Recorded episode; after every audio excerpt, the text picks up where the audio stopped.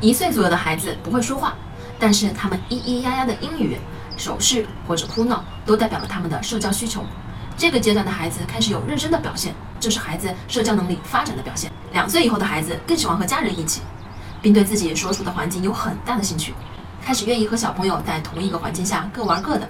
这时候的孩子自我意识偏强，所以经常听到孩子说“我的我的”，出现不愿意分享玩具等情况。父母呀，不要强迫孩子分享，要尊重并保护孩子的权利。这也是让孩子确定自己的社交圈是安全的，才会愿意进一步的扩张社交圈。三岁呢，是孩子社交需求的爆发期，他们需要一个熟悉稳定的社交圈去帮助他们练习。这时候，幼儿园就是一个很好的选择。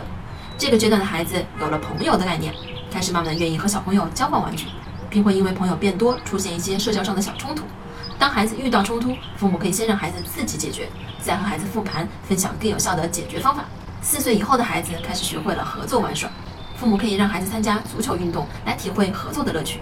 这个阶段的孩子在语言和情绪发展方面都更加的完善，在解决冲突上面也会变得讲道理、会思考。父母要学会放手，多用启发式的提问，让孩子自己解决冲突。我是不完美柚子妈妈，关注我，为你分享最有深度的育儿知识。